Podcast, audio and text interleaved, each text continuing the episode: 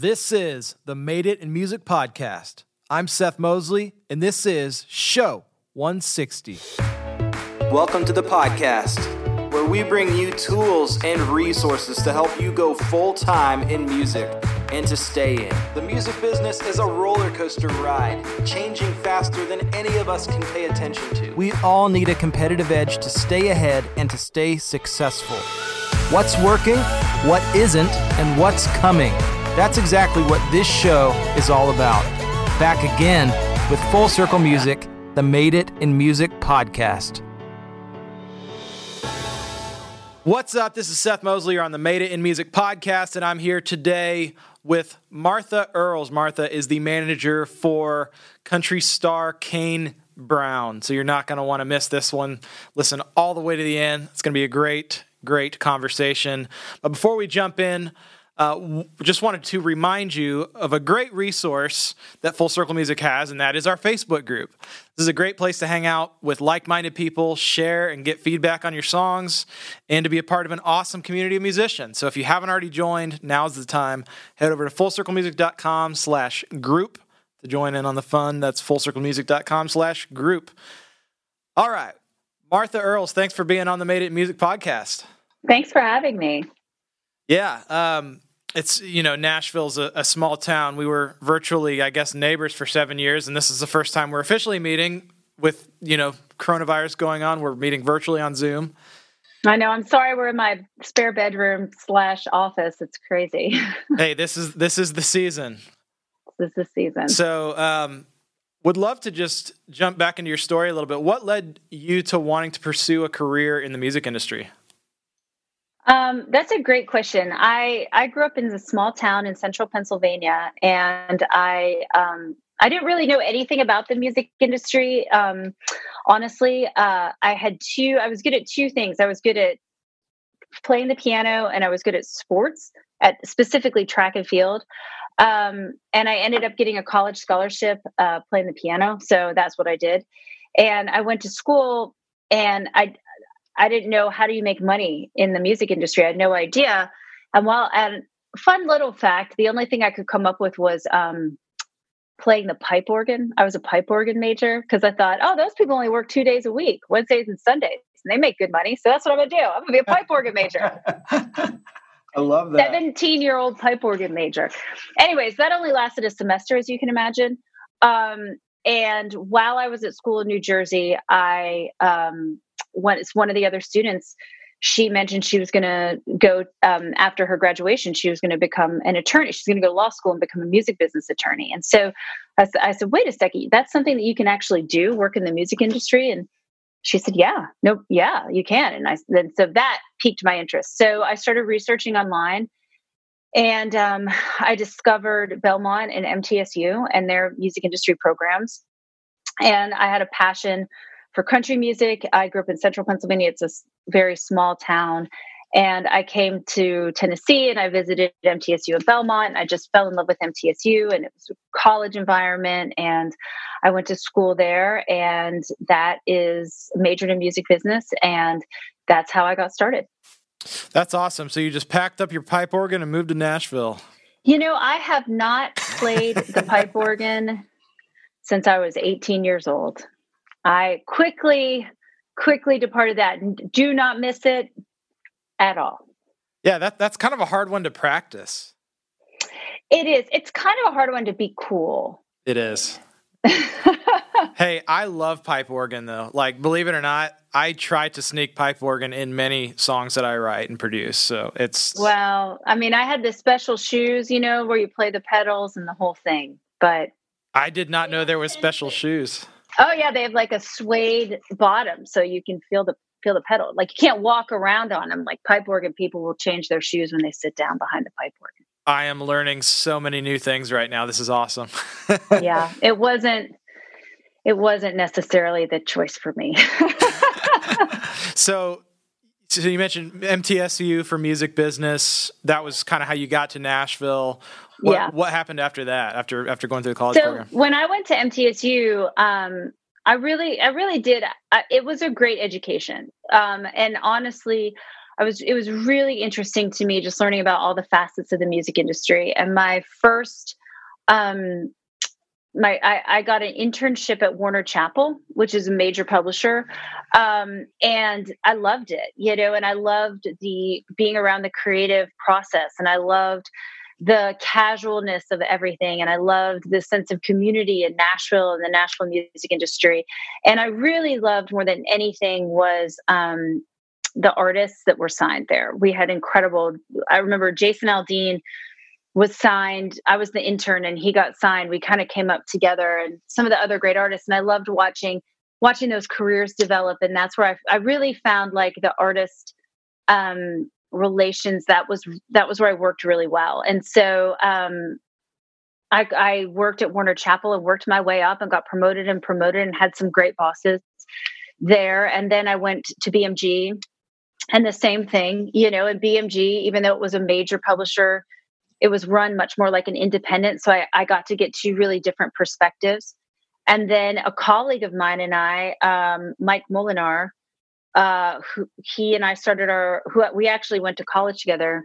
He was not a pipe organ major, um, but we uh, little known fact. Little known fact. Decided to start our own company, and we found someone to invest in us who believed in us and developing new talent. And we built that company and sold that back to the investor and did it started the 2.0 of that. And um, when we started the 2.0, I, I said, Hey, I'd, I'd really like to focus on more artists and artist management and that kind of thing.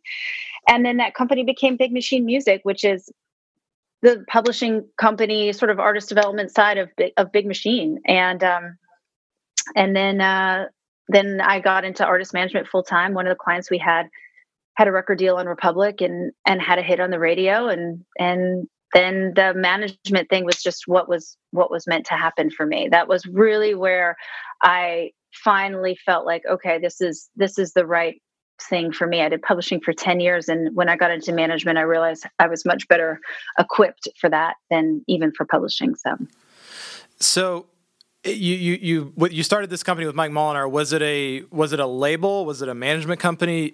Was it an artist development house?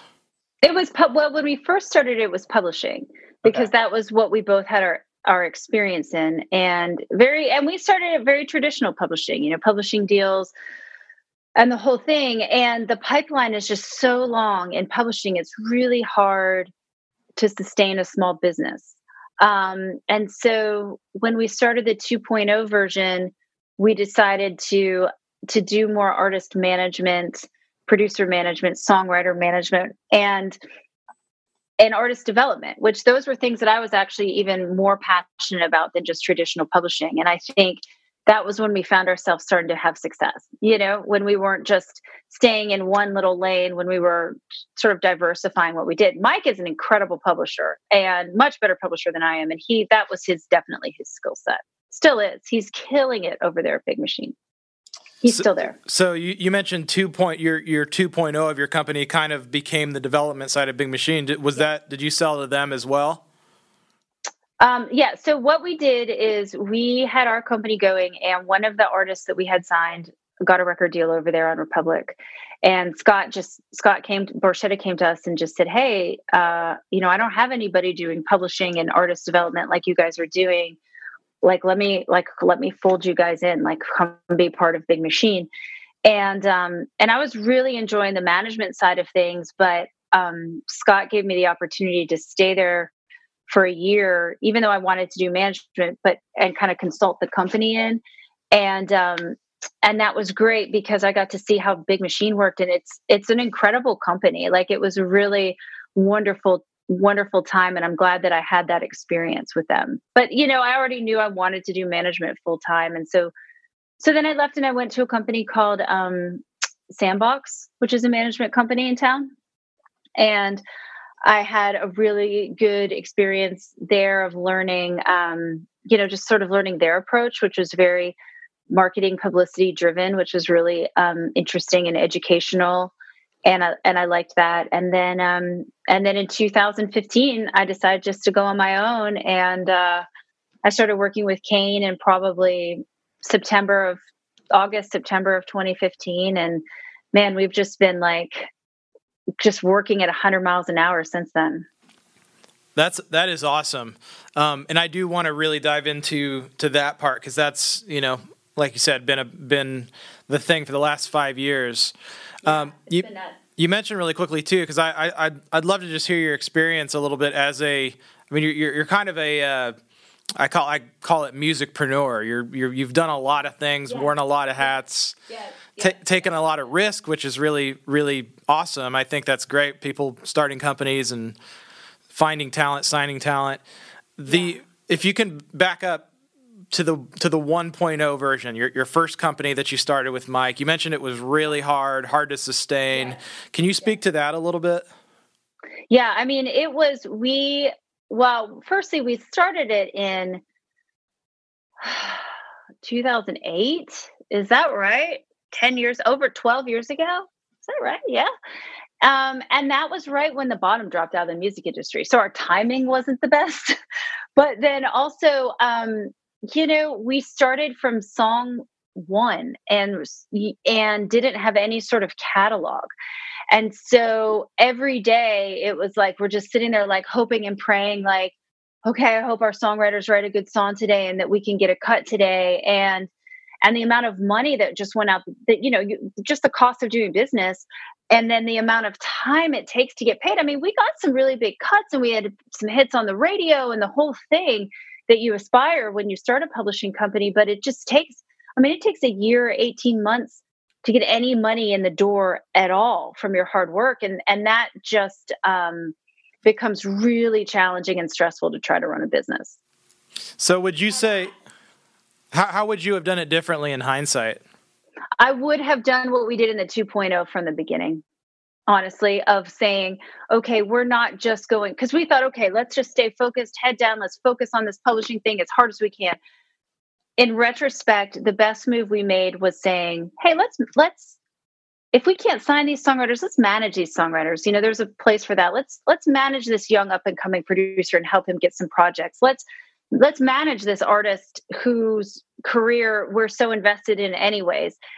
Um, and we didn't do that at first and i think doing that the second time around and we did it almost as a product of necessity you know of sitting here sitting there going okay we can't do it the way we did it last time in a way we were fortunate because we had success pretty quick which a lot of publishing companies don't um, so how do we do this smarter a little bit more diverse in the portfolio next time and and that's what we did. And and i think that that's why ultimately we had success and what ultimately got us in the relationship with with Scott and you know and and Mike still does that. I mean you even even within once doing the the deal with Borchetta I mean the talent he's signed he signed Brett Young and Luke Combs and you know some incredible songwriters and and um so yeah that's that was definitely being a little bit willing to be diverse and not just stay in one small lane i think is critical right now especially when you're a small company yeah, so so 2.0 was kind of is management plus publishing.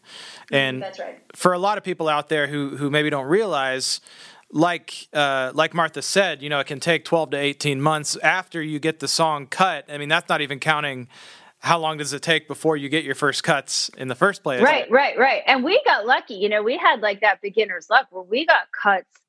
I mean, within you know, God, within like the first couple months of our company starting, we got some big cuts. And so even that you would think you'd be like, all right, okay, we're good. But man, it was it was a little stressful there. Yeah. So with obviously having management, that's, you know, for people out there listening, that's uh, usually a commission based situation. And so you're able to uh, make money and create cash flow as you, as you go with the management side of things. So so I think that's that's really smart. It's good, really good advice. Yeah. Um, yeah. Along those lines, what advice would you give to those wanting to maybe start their own business in the music industry?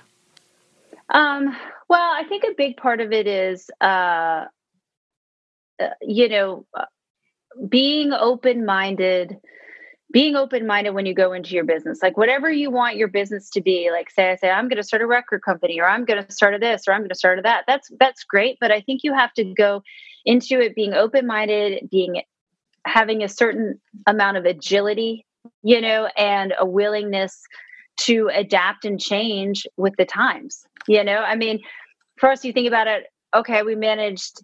You know, I managed Kane Brown, and the and the client we signed after Kane was a a photographer and a filmmaker. And I wouldn't have expected to be managing a photographer and a filmmaker, but that was just the right thing to do. And so I think it's allowing allowing your um, you know allowing yourself to be diverse, maybe more so even than you think. Good, getting out of your comfort zone a little bit and not being afraid to to try things. That's awesome. Um, so yeah, obviously it sounds like you have found your sweet spot or your your what would you say is the the Martha Earl secret sauce that makes you better as a manager than as a publisher? Um well, well, I'm I'm results oriented by nature and so um I like to I like to do something, I like to accomplish it, I like to move on. And I don't I'm pretty pragmatic and uh you know the thing about publishing is it's a lot of like conversations and feelings and discussions with your songwriters and all of that. And whereas and mike was is great at that. Whereas for me it's like i'm very action oriented task oriented let's go let's accomplish this let's move on. And also i'm an opportunist and i like to take whatever the smallest possibility for opportunity is and i like to expound upon that. And i think frequently in music publishing so much is out of your control because you're hoping a song gets recorded or a label releases it as a single or is willing to put out a marketing plan behind it or whatever it may be. And i would much rather have be able to do the work myself and have some semblance of control over what's going on. Yeah. Well that that's a great uh, that's a really great explanation. So how did you connect with kane brown where was he at at, at his point in his career and, and, and how did how did that all come together yeah, when I met Kane, it was a really interesting situation too. I was um, consulting for a company. So when I left Sandbox, um, I I really wanted to kind of what I was just saying earlier about starting a business. I really said going into it on my own. I said I want to try a lot of things, and I want to say yes to opportunities that I wouldn't normally say yes to because I just wanted to. I just wanted to really take some time to expand my experience and my um, just uh, sort of how do I say it? Uh, just just my view of the music industry and and and and what is out there. What can I try? So, anyways, a guy named Jay Frank approached me um, and asked if I would be willing to be consultant for his company. He Jay was a digital marketer at the time. This is 2015, so this is five years ago, um, and he was like marketing, like think, like running, like you know super common stuff facebook campaigns or email blasts or whatever. But he at the time but he was but he was also so smart. And he was the first one to really recognize that um, marketing to playlists and the streaming services was critical and he was truly the first person i ever met or had a dialogue with and he um, this is pre apple music this is pre amazon this is spotify and Tidal. and there was um, a record. So he did. So he did some. Ind- you know, he did a lot independent. He'd, the labels would hire him to run a campaign on Facebook or to run a you know marketing campaign, and then um, he was hired to do to work a Major Lazer record called Lean On, which was a huge hit in 2015, and he marketed it to this playlist on Spotify, and it was the most streamed song ever. And so he, Lucian Grainge who runs Universal called and called him and just said, I don't know what you're you're doing, but you're not going to do it for anybody but us, and bought his company. Running tandem with that, he also had a creative streak and he had this independent record label with this um, non country, even though we're in Nashville, non country music. And he called me and asked me if I would help with the indie label. He needed like someone just to come in and oversee everything, you know, music video shoots, all like anything that gets done at, at a label he needed me to come in and oversee it. And i was like sure yeah i've never done anything like that. Absolutely I, am your person. So so i jumped into it with him and it, it, there was so much that i learned like how to press vinyl. It takes a really long time. I didn't know that. Always get the test pressing. How to make a music video for $7000 you know just all of those types types of things you know what is TuneCore? All of those things that you just don't know about unless you do them and um, and throughout all of that, he also said to me, "Oh, hey, you know, somebody on my staff came across this kid online who's putting his own videos up." and he's country so we didn't sign him to the record label but um, we signed him to a management contract so if you can help out with that that would be great too and i was like okay yeah next time he's in town let me know he was living in chattanooga and that was kane and so kane came to nashville and we had a meeting and instantly i was like okay jay all this other nonsense you're working on don't worry about that we need to worry about kane this that yeah, I just got it from the moment we just connected. We just I just got it. And so um probably September of 15 Kane was Kane asked if I would be his person within the company, you know, because I was just helping out here and there. And um and I did. And then he hit a tipping point of critical mass at social media probably late October of 15 and it was just off to the races after that. That's awesome. So you what was it about like where where was Kane in his career when you guys found him? And you mentioned it was around uh, 2015 yeah. When jay first signed him uh, he was just putting up facebook videos and just getting a lot of views. You know kane uh, did it completely himself. He just has a really great um, intuitive knowledge of how to speak to people on social media and um, and so they made an independent ep and that was right when I came on. We put that EP out, and um, and it did well. I mean, at the time, iTunes was mattered, and the iTunes chart mattered, and so it went, you know, number one on, or it went to number eleven on the iTunes chart at the time. And then as he gained more popularity, it shot back up to number one. Um, but he was very early on in his career, living in Chattanooga, living, you know, making videos in his grandmother's like laundry room, living with his grandmother. And um, and it was really really early early stages and so when i started working with him he did have this like intense following with the fans he had made online but what i felt like was really important was for kane just to to a get to know the nashville community because that's so critical and b to write to write songs and make great music because what happens sometimes and it's really happening a lot now is people gain really quick success, maybe on a TikTok video or something that they have that, that goes viral. And they get thrown into a huge record deal, and then they have nothing to follow up that one track that they had. And it goes away as quickly as it comes. And so Kane really jumped into Nashville and started writing songs and writing some really great music.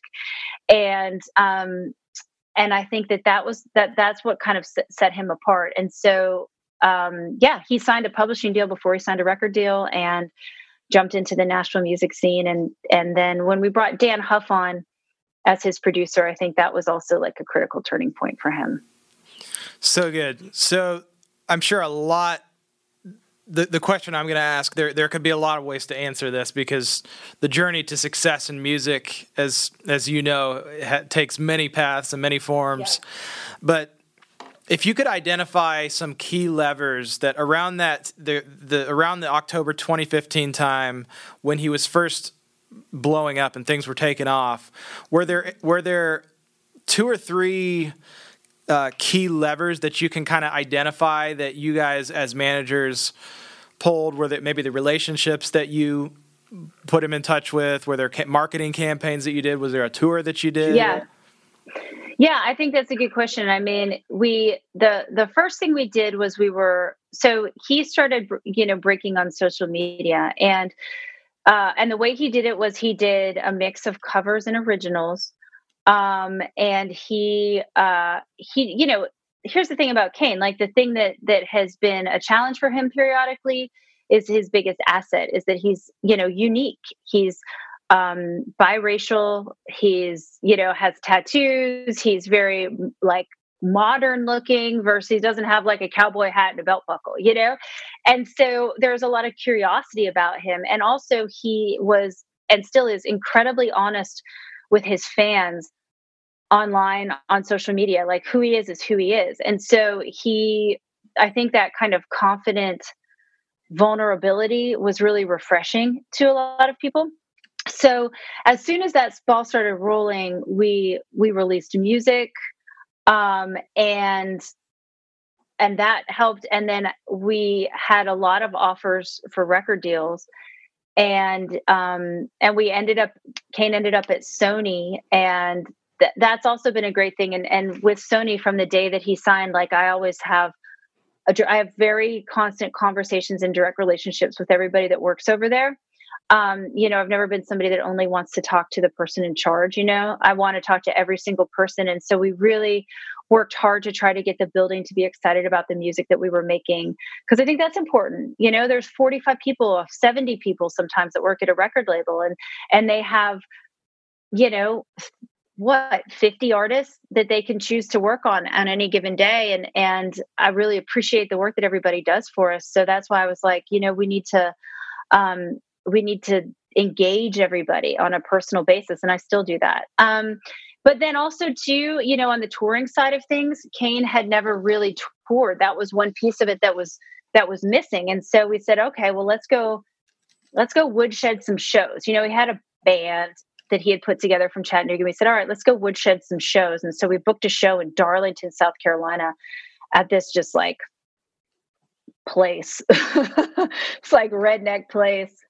And uh and the guy puts it on sale and it was like a 750 cap club and it sold out in like three hours because everybody was so like, oh my God, Kane Brown's doing a, a concert like this guy I've seen online. Like, holy crap, he's going to do a concert. I got to get tickets. And so the guy was a, an opportunist and he was like, uh, yeah, I'm going to put a second show on sale. You know, at the time we didn't really have a booking agent. And, and so he uh, put a second show on sale and it sold out just as fast. And so um, we never really had that opportunity to go and kind of like uh, hide, you know, and get better lives. So that's the other thing about Kane is he had to learn on the spot, but he's incredibly coachable and really fast. He's a really fast learner. Um, and man, he figured it out quick.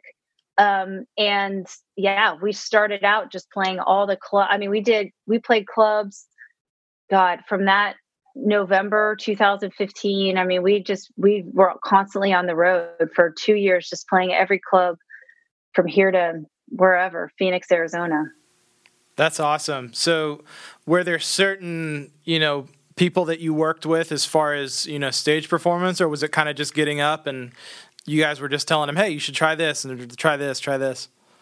The best thing that we did was um, Kane was in Florida Georgia Line asked Kane to come out on tour with them, and he had a 12 minute set. That, like it was crazy. It was like a 12 minute set, first of four, like at the very end of the thrust, like no space. Um, but what Kane would do is every single night he would watch FGL. Like he would stand side stage. And then even as he's grown into like now he's a headlining arena act. But every single when he was out with Jason Aldean, every night he'd watch Jason. When he was out with Brad, every night he'd watch Brad, Chris Young, same thing. He studies other artists. He would watch videos online. He would watch whoever some of the greatest, you know, performers in the format, Kenny Chesney, you know, selling out you know football stadiums he would watch them and study them online and learn about what they did and what worked and what didn't work. And so he really worked to to he's just studied the guys that he admired honestly. That's so good. So just being being teachable and and learning. Um, can you talk a little bit about for for you as a manager you obviously came from sandbox and um, you know that's a, a well-known management firm what is it like for you to be able to focus on really this one big artist rather than having a massive roster? Are there, you know, advantages, disadvantages? Yeah, no, I mean it's definitely it's there's so many advantages because we can be hyper focused and and you know with Kane everything's moving so has always moved so fast. I mean, right now in this time frame when things should be at a dead stop, they're still moving fast. Um, so nothing gets missed, right? And I and I have been able to be like hyper vigilant about everything. And i'm meticulous with stuff to the point that like it's probably annoying but i'm i'm meticulous with everything that we do. And i'm able to look at all of our decisions and say okay does this super serve the kane brown brand? Right? Like this may be a great opportunity um like we had a tv thing pitch to us this week and i was like man this is a great opportunity but does this super serve the Kane Brown brand. And if it doesn't, then you can step back and you can say no, you know? Um, so we've been able to be hyper focused with things. Um, and and I love that, you know, and I love you know, and we've we've also kind of been in it together, Kane and I, from the start, and so that's that's great as well. And and and that's also why we uh, that's also why our business as I grow my business, I want to grow it with him, you know, and why we're growing our business together. And the talent, the new talent that we're signing, he and I are signing it together. You know, we started a JV label with Sony. We signed a band. Kane and I signed a band together. Like I, I like being able to have my success with him because he's a big reason. He's the, you know, he. Why? Why wouldn't I want to share my continued success with the person that kind of we started all of this with? I love that. So, what are your thoughts on artists and musicians nowadays going the label route versus the indie route? You know, uh, it's an interesting time, right? And I think here's here's the thing: is that I think where labels are great is they help you expound upon the success and the opportunities that you've already made. Where uh, there, you can't depend on a label to take you from nothing to something, right? You have to do that yourself as an artist. You're the only one that is capable of doing that. And so I think that as a new artist, you can't expect a label to create the opportunities for you. You have to create them yourself. But where a label can really help, if you maximize their services, they can really help you get to the next level.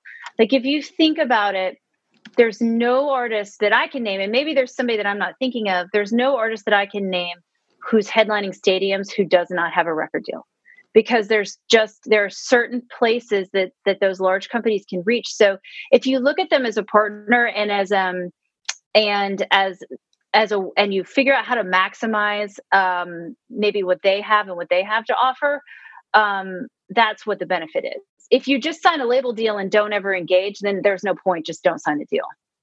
Stay indie, you'll make more money. Yeah. Well, you hit on it really well as kind of being one of the big key levers that you guys were able to pull is really just engaging and getting Sony excited.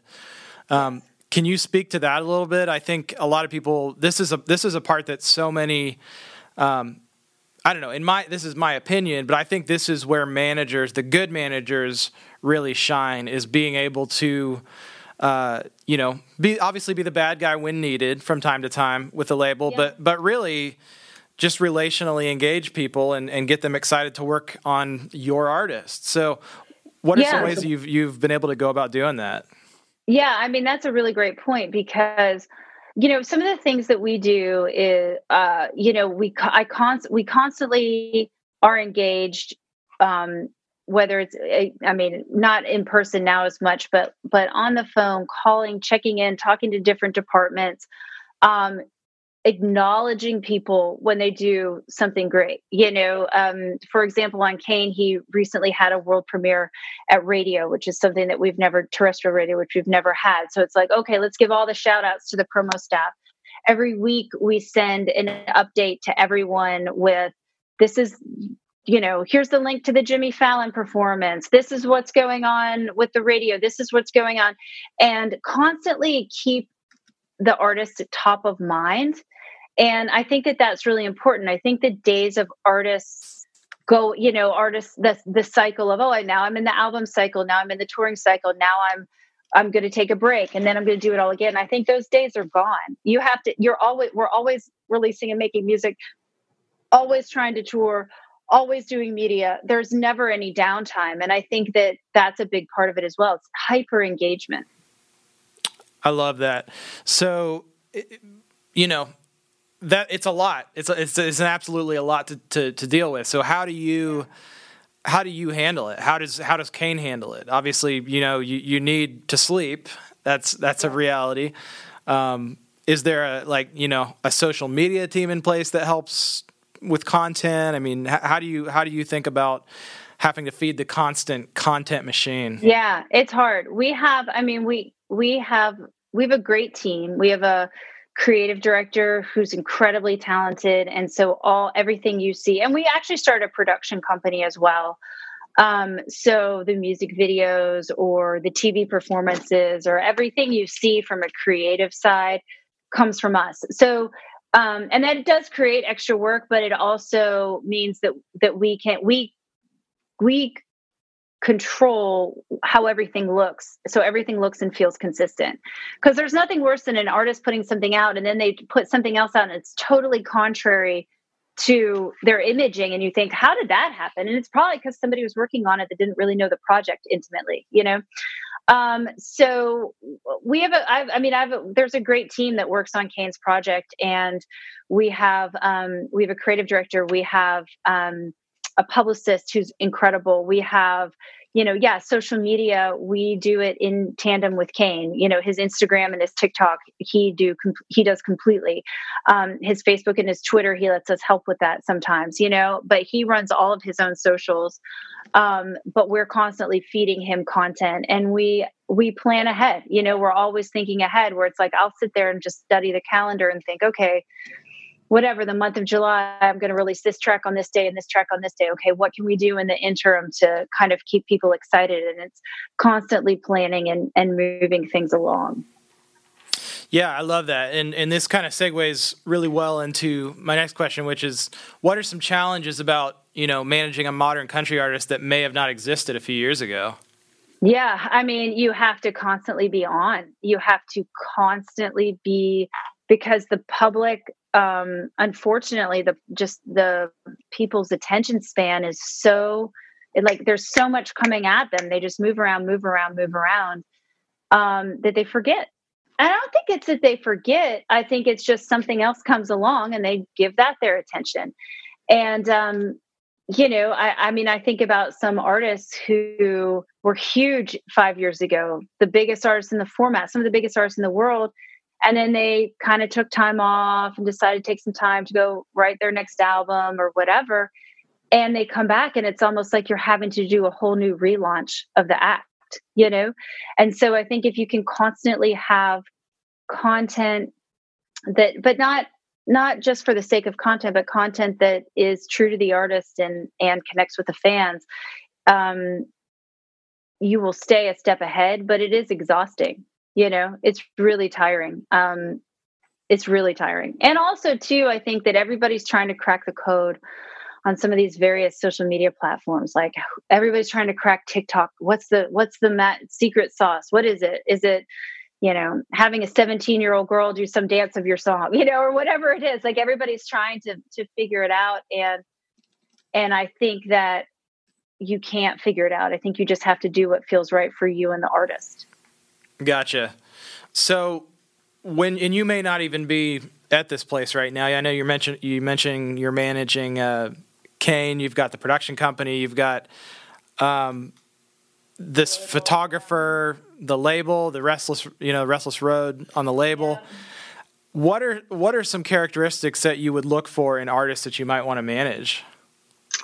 Um, I mean, some the uh, honestly, the head of Sony says it the best. I'm going to steal his line. It's unique and compelling, which that sounds like so obvious to say, but it's it's true. Like you don't want the next. Nobody wants the next Sam Hunt. We have Sam Hunt, and he was really unique and really compelling when he came out.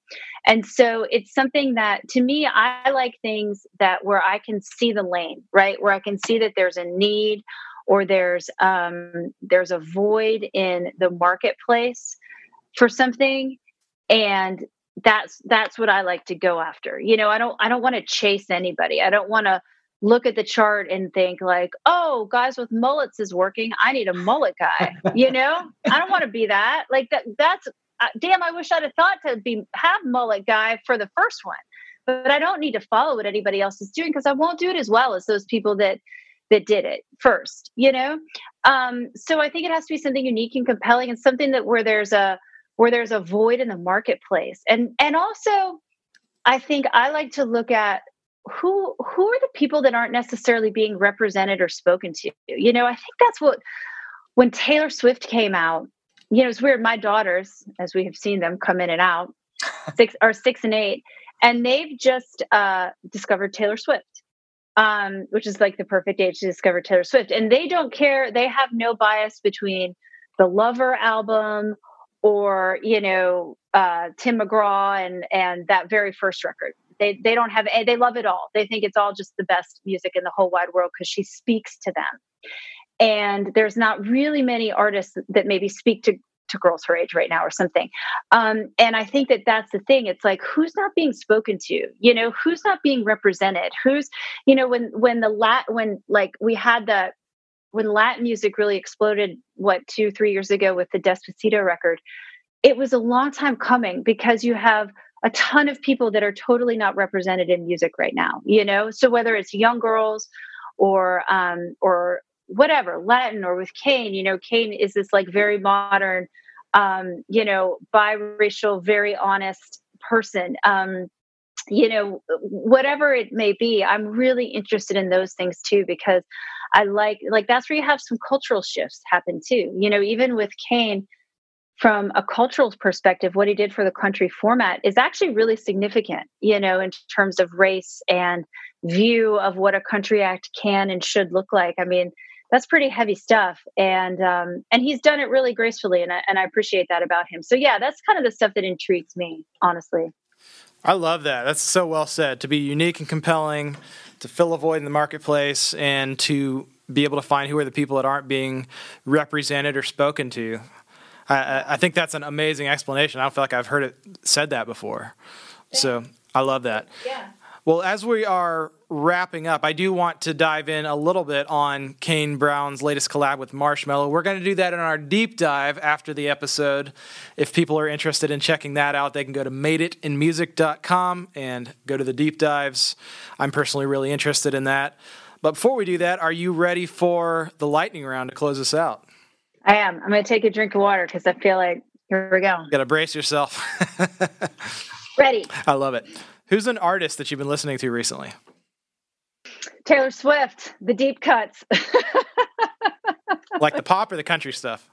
All of it. Every right. bit of it. No. Uh, yeah, you know, it is fun to go back and listen to. I mean, obviously Taylor Swift's been part of, you know, for it's over 10 years. And man, like her songwriting is so incredible. Like it's it's actually it's actually really, really, really great. Love it. To rediscover it through my kids' eyes. Yeah. Same. My I have a two year old and a five year old daughter, so we're right right behind you. Yep. Yep. Yep. What's your what is your favorite movie? Well, today it's going to be the Scoob, or tomorrow the Scoob movie because we have the end title in the new Scooby Doo movie. is that a Kane Brown song? It is a Kane Brown, Thomas Rhett, uh, Ava Max collaboration. Nice. Um, yeah, it's it's really great. Um, God, I don't know. You know, I love. Um, I mean, I'm, I'm, more of like a TV sort of series watcher. I'm really into that. The Michael, um, the Michael Jordan documentary right now on ESPN is incredible. Um, yeah, I don't know. I don't know. I'm. Uh, I haven't been to movies in a long time. I need to get back out there. Yeah, ser- series might be a more modern. I'm not. I'm not doing great on the rapid answer. My answer is too long. Keep going. All right. Would you rather live full time in an RV or full time on a sailboat, and why? RV, definitely, definitely, because um, you can get off and you can go for a run, whereas a sailboat just feels like it feels like kind of trapped out there in the water. Yeah, you can go for a swim, but that only lasts for so long. No thing. Yeah. And I'm not a great swimmer. Funny fact about me, I don't like getting my face wet. I mean, I wash my face every night. I just don't like it being submerged in water. I'm not into that. Okay. Well, the ocean's, pro- you, you probably answered correctly then. Yeah. Yeah. um, what is your most used app on your phone?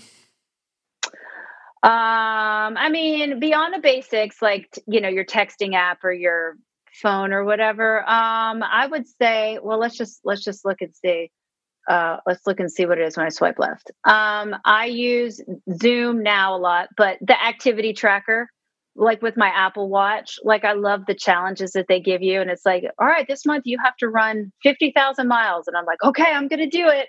So, yeah. 50,000 miles. That's, that's impressive. Oh, well, that might have been exaggerating.